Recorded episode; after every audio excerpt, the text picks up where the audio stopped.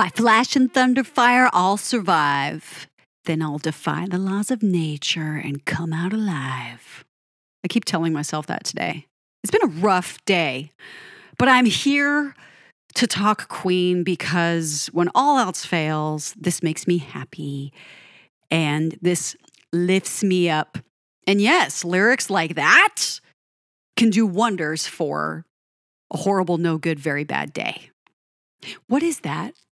Horrible, no good, very bad day. You guys, I just that just hit me. What is that? Somebody tell me, please. I'm I'm not in the mood to look it up right this second. I'll do it after I'm done. But here we are. Dive number 21, track number 11 on Queen's album Queen 2, released in 1974. We're still all Freddie Mercury compositions at this point because we are on the black side of the album and we are closing out the album. Ladies and gentlemen, this is the one and only, the guy's first big hit in the UK Seven Seas of Rhye. This is one of my very favorite Queen running songs. If I were to make a Queen running playlist, this would probably be the first number, along with March of the Black Queen before it and Funny How Love Is. That's this triad of songs is one of my very favorite things from Queen. It's it's why I love Queen 2 so much. This song is such a motivator. I mean, the verse that I just said the lyrics from at the beginning of this is one of my very favorite verses in any Queen song. Super motivating, incredibly electrifying, makes you feel like you can fly, all of those good things and more. This is jovial Freddie Mercury and Queen at their best. So let's talk about Seven Seas of Rhye. This was a composition Freddie worked on for quite some time. Started in 1969 when he was in a band called Wreckage. And the topic is, of course, we are, yes, swooping in to dominate and rule over the mythical Rhye, which was Freddie's favorite fantasy land. It's a recurring theme in lots of Freddie's work, appearing in songs like Lily of the Valley, which we have not talked about yet, but also My Fairy King and The March of the Black Queen, of course. So this was a common theme for Freddie. We're in the land of Rhye quite a bit. And yep, this is a very notable song because this progressive rock number was the first single that charted for the boys, and it was released in February, February 23rd, of 74 to be exact. And it hit number 10 on the UK singles chart. A big deal. There's a very big reason, too, that it hit the chart, that it did so well. And it was just chance, it was pure luck that the guys had this opportunity that catapulted this song up the charts. What was it? Well, we're going to talk about that in a minute. This is 126 beats per minute, a very good tempo. We're going along pretty strongly, but not too fast. Makes it a little bit easier to sing this song as well. It's 4 4 time signature.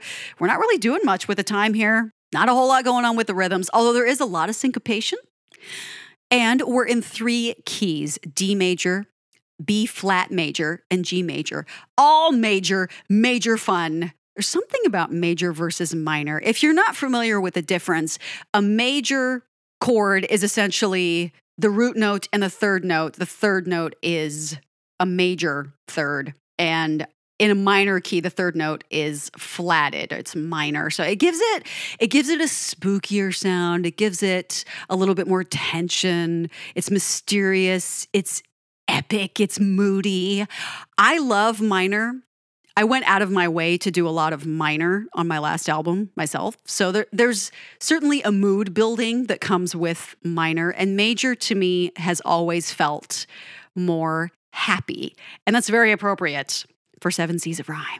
In this song, Freddie's magical piano and lyrics combine with Brian's rousing guitar to create one of the guy's most addicting, pop infused rock numbers both incredibly energizing and accessible. I want to talk a little bit about, yes, the contributions from both Freddie and Brian here, because here's the thing Freddie wrote the lyrics, worked on a lot of the arrangement, but Brian contributed the middle eight. So what we really have here is a collaboration. But when they released this thing, Freddie claimed to be the songwriter because he wrote the lyrics. There was a little bit of tension here. Brian talks about this in multiple interviews and how this established this trend to release the singles as only one person as the sole songwriter. Now, what this meant was that person got the royalties. This was a big deal, especially for four young, headstrong, smart guys who wrote and contributed very much equal parts to this band. This was an interesting take on how to do things from a business perspective, but this decision was made and it stuck for quite some time. But technically, this is a Freddie and a Brian collaboration when we're talking about the music. Brian even says, well, Freddie made this statement about being the sole songwriter, and they kind of all just went, okay. like, all right, then, I guess this is how it's going to be. And of course, from here on out, you have this competitiveness between all the guys to be main songwriters on a song. But what do you expect? with the four of them that were so talented. And of course, very deserving, every single one of them of the equal credits that they eventually decided to give each other, but that's that's for a later time. This was the perfect first hit single because it showcases all the guys' talents and skills in a shorter length, which is obviously ideal for a single. This is compared to things like other heavy hitters, you know, like Liar, uh, the replay appeal here is massive. I could listen to this over and over and have done so whether I was running or in the car or not. It's just really easy to go back and hit the replay button on this. Lots of quick shifting and seamless key changes and the variations of the drum riffs, the accented bass lines here, and the impressive guitar. It all meshes with this jovial piano, all thanks to Freddie and creates this positive, motivating celebration of domination. It's very Queen esque with these elements like bent up guitar harmonies and bass glissandos that add fabulous flair and drama to this wonderful, wonderful song from Freddie, AKA also from Brian. it was performed 174 times as Queen, and then 154 times with Queen and Adam Lambert. This is very interesting that they perform this almost as many times as sort of a revival track as the classic Queen lineup. It was mostly performed in 74 and 75 and then dropped after 76 before being added to the set list again in 84 during the Works tour. And the band performed the song on the BBC's Top of the Pops in February 74. Let's talk about that performance. So, this is the magical performance. This was on February 12th, I believe. Now, if you remember, this was released on February 23rd. Why? Because the guys went on the BBC to do Top of the Pops and do this after David Bowie decided to cancel his own performance wasn't ready. There was something up with that song. He just wasn't ready to do it. So the guys were like, heck yeah, we're going to do this. And subsequently, it became their first hit, reached number 10 on the UK singles chart. And this was perfect timing because the guys had just returned from this awful visit to Australia. It didn't go well because they weren't well known in Australia at the time. They they were acting bigger than they were and there were actually people in the audience who by all accounts really enjoyed their performance. But the MC at that performance kind of, sort of eh, ended up getting Queen done with their performance before they should have been, and essentially got them booed off so other Australian bands could keep playing. And the guys just, it did not go well. this gig in Australia, the first one they had, did not go well. So they had just come back to the UK and in fact, when they were there at the airport, they were met by hordes of confused press agents who thought that Her Majesty the Queen going to be there. And you can actually find these pictures of them at the airport. And I gotta say, they kind of do look a little bit defeated and drained. There's something about their expressions there where where when you know the context that they had just come back from this this performance that just did not go well in Australia. And obviously, the press that were there were not expecting the boys. There's this kind of just look about them where they all look a little bit just kind of worn out and just interesting backstory behind those pictures when you see them. Anyway, so when they were offered this last minute chance, this replacement slot on top of the Pops, they absolutely jumped on it. They jumped at the opportunity. They premiered Seven Seas of Rhye from their as yet unreleased second album, Queen 2. And yeah, they decided to release the single. And actually, I think it was February 21st, not the 12th. My apologies on that little transposing of numbers there. There's some interesting notes from the guys about that particular performance. Roger is super critical of that performance, the miming of it, the drums that went dunk when you hit them, because everything was fake, right? It was all playback. And they were doing it in this different studio and it just it, it didn't have the same vibe because there was a strike going on but brian was ecstatic about being on the show because it was all happening, right? They were on top of the pops, which was a very big deal. It wasn't their jive. Obviously, it wasn't a live sound venue. They couldn't play their instruments, but I think Brian appreciated being there. So it's, it's interesting their different opinions about the fact that, yes, they got to be on top of the pops, but some of them were more enthusiastic about it than others, obviously. Now, this song live, any live performance that you listen to, and I actually just listened to the 76 Boston performance to refresh my brain about how it rolled and how the guys played. Freddie's playing of this live is really impressive. You know, it has that same commanding tone with the guys pouring out all this raucous energy, even live. But do we expect anything different at this point? Of course we don't. The guys are always on point live. John rocks this live. And not like the other guys don't, but John, ah, his bass live, it's so fantastic. And in that guitar solo moment in the middle, we'll talk about this in more depth in a moment. Brian makes his guitar just sing out and echo all this reverb all the more.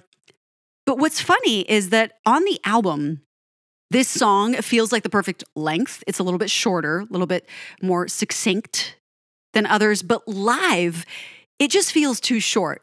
It, it, it, feels like it needs longer solos or something. The guys nail their performance of this, of course, and it sounds fine. But it's one of those that I'd rather hear the polished studio version as opposed to the live performances. Though I will say, Brian's guitar outros alongside Freddie's piano, they're always fabulous here in the song live. John always adds just the right amount of bass fantasticness and all these rolling riffs, and Rog just rounds out with the cymbals galore and drum rolls like crazy. These guys, they were so well rehearsed and and played so well together that it's almost like they could just kind of wing certain elements of the performance and they always trusted themselves and each other to do such a great job. Now, as far as what the boys had to say about this song, in a 77 radio interview, Freddie described this as a figment of his imagination, which of course is very fitting. This is about Rhye. This is about his land of Rhye, which he and his sister made up years prior. And I'm sure he had all these elaborate pictures and actions in his mind of what he would do if he ruled over this land of Rhye. And Brian May in Q magazine in March of 2008 said, about this song quote, our first breakthrough made with the idea that if radio was going to play it, everything had to explode. And it did work. he knew it. Obviously, they all knew it. This was a big hit in a lot of ways. It brought them to a new level. Some fun facts about this. I want to start off with this one because it surprised me the most. It was one of those little known things that was very difficult to find. In the Queen musical, We Will Rock You, which I've never seen, by the way. The Seven Seas of Rhye is a place where the Bohemians are taken after they are brain drained by Khashoggi. Put that in your little I learned today. Today I learned, right? T I L. All right, so other fun facts. Yes, this was Queen's first top 10 hit. And supposedly, the success of the song convinced Freddie in particular to go all in full time with the band. Yes, even up to this point, album two, there was still some hesitation from at least Freddie, perhaps other guys in the band. whether or not this was worth doing and and putting aside all other ambitions, right? So here this was the moment where they thought, "Wow, we could really build something on this." Another fun fact, the outro fades into the sing-along chorus which is quoted from an English music hall era summer hit called I Do Like to Be Beside the Seaside, which was composed by John A. Glover Kind in 1907 and first recorded by Mark Sheridan in 1909. Singing in this outro is entrepreneur Ken Testi and another guy, Pat McConnell, among the other guys, of course. And apparently everyone was quote unquote pissed at the time. I often wonder that because when you when it fades out further and you hear them all singing this this little song, you can definitely tell they were having a good time. Yes, I had that note about this song being solely credited to Freddie, but Brian contributed the middle eight section. My last little note that lovely arpeggio intro that frolics through the song appears much later in another song by Queen in a very magical, nostalgic way. I'm not going to get to that for a very long time. But keep that in mind because it's a very special feature. It's very brief, but it's there. And it's very important that it's there because of the context. We'll go into that later. I looked and looked and looked for critics' comments, criticism, praise, what have you. And I really couldn't find it here. It's surprising. I mean, it's one of Queen's long lost singles, really. It's it's one of those songs that even though it was their first single and it's notable for that reason, it just there's not a whole lot about this. The fans love this song, and it was featured quite prominently in the film Bohemian Rhapsody. It's the first song you hear as the guys go into the studio and start working. And I want to point out that they had the vocals pan to the left and right on the on the forever and ever and ever vocals and it's actually not like that.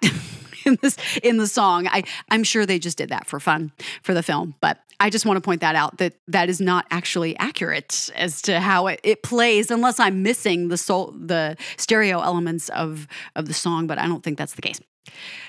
But yeah, critics what I do find is if they say anything about this, even if it's pretty generic praise, it, they generally praised the diversity of the sound in this song. But yeah, there's not a whole lot else said about it. I want to talk about the details of this song because it's quite magical in its succinctness and it's fun. And it begins with arpeggios, sort of, kind of. Incredibly happy, motivating. We have a three plus three plus three plus three plus three plus one 16th note pattern. It's very syncopated with this with this piano. And finding that 4/4 rhythm is a bit tricky, but who cares with this gorgeousness? It's fantastic. We get the crash with Rog, John, Brian, all in unison with cymbals dominating bass and commanding guitar respectively. Then we shift up a fourth with rising cymbals and that delightful bent up guitar harmony. It's so queen. A stronger repeat of that glorious intro with the arpeggios, more action, and a drum roll that takes us into Freddie's descent into the seven seas of Rhye. Fear me, you lords and lady preachers. I love that lyric. His voice here is grittier, darker, and quite cheeky. This whole thing is just cheeky and full of attitude. It's perfectly Freddie. He knows he's going to dominate with absolute certainty and confidence.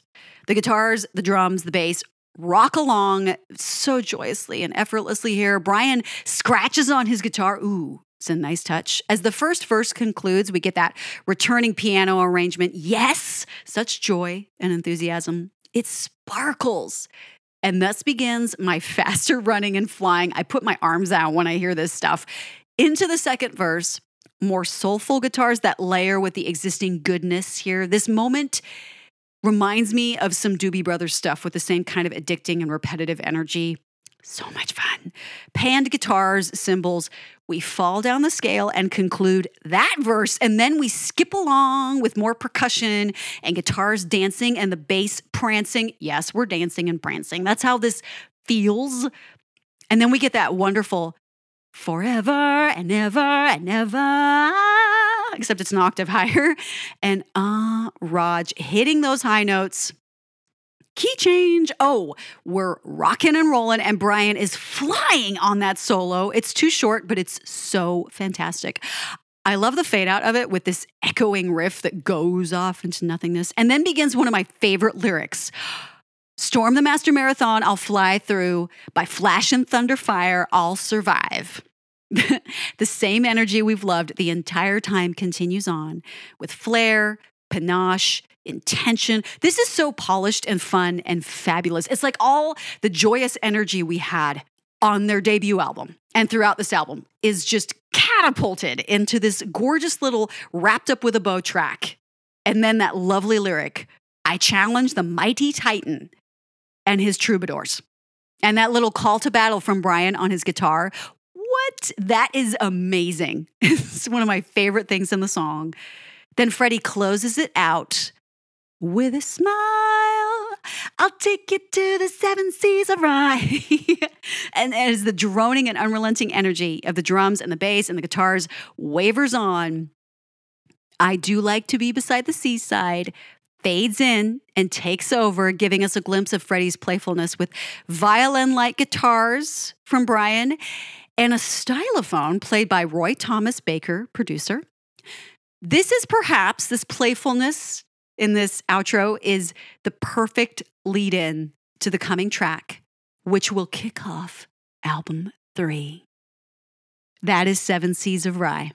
You need to go listen to it. Just listen to it. I know if you've seen the film, you've heard it, but you got to put it on with headphones and take in the fabulousness of this Freddie song, Freddie and Brian's song, if I'm being if I'm being honest, and just enjoy it. This is just ah, it's such a good song. This is Queen in a nutshell.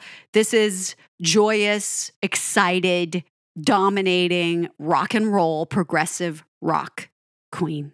And it's fun. There's some tracks by Queen that are all out fun, and this is one of them.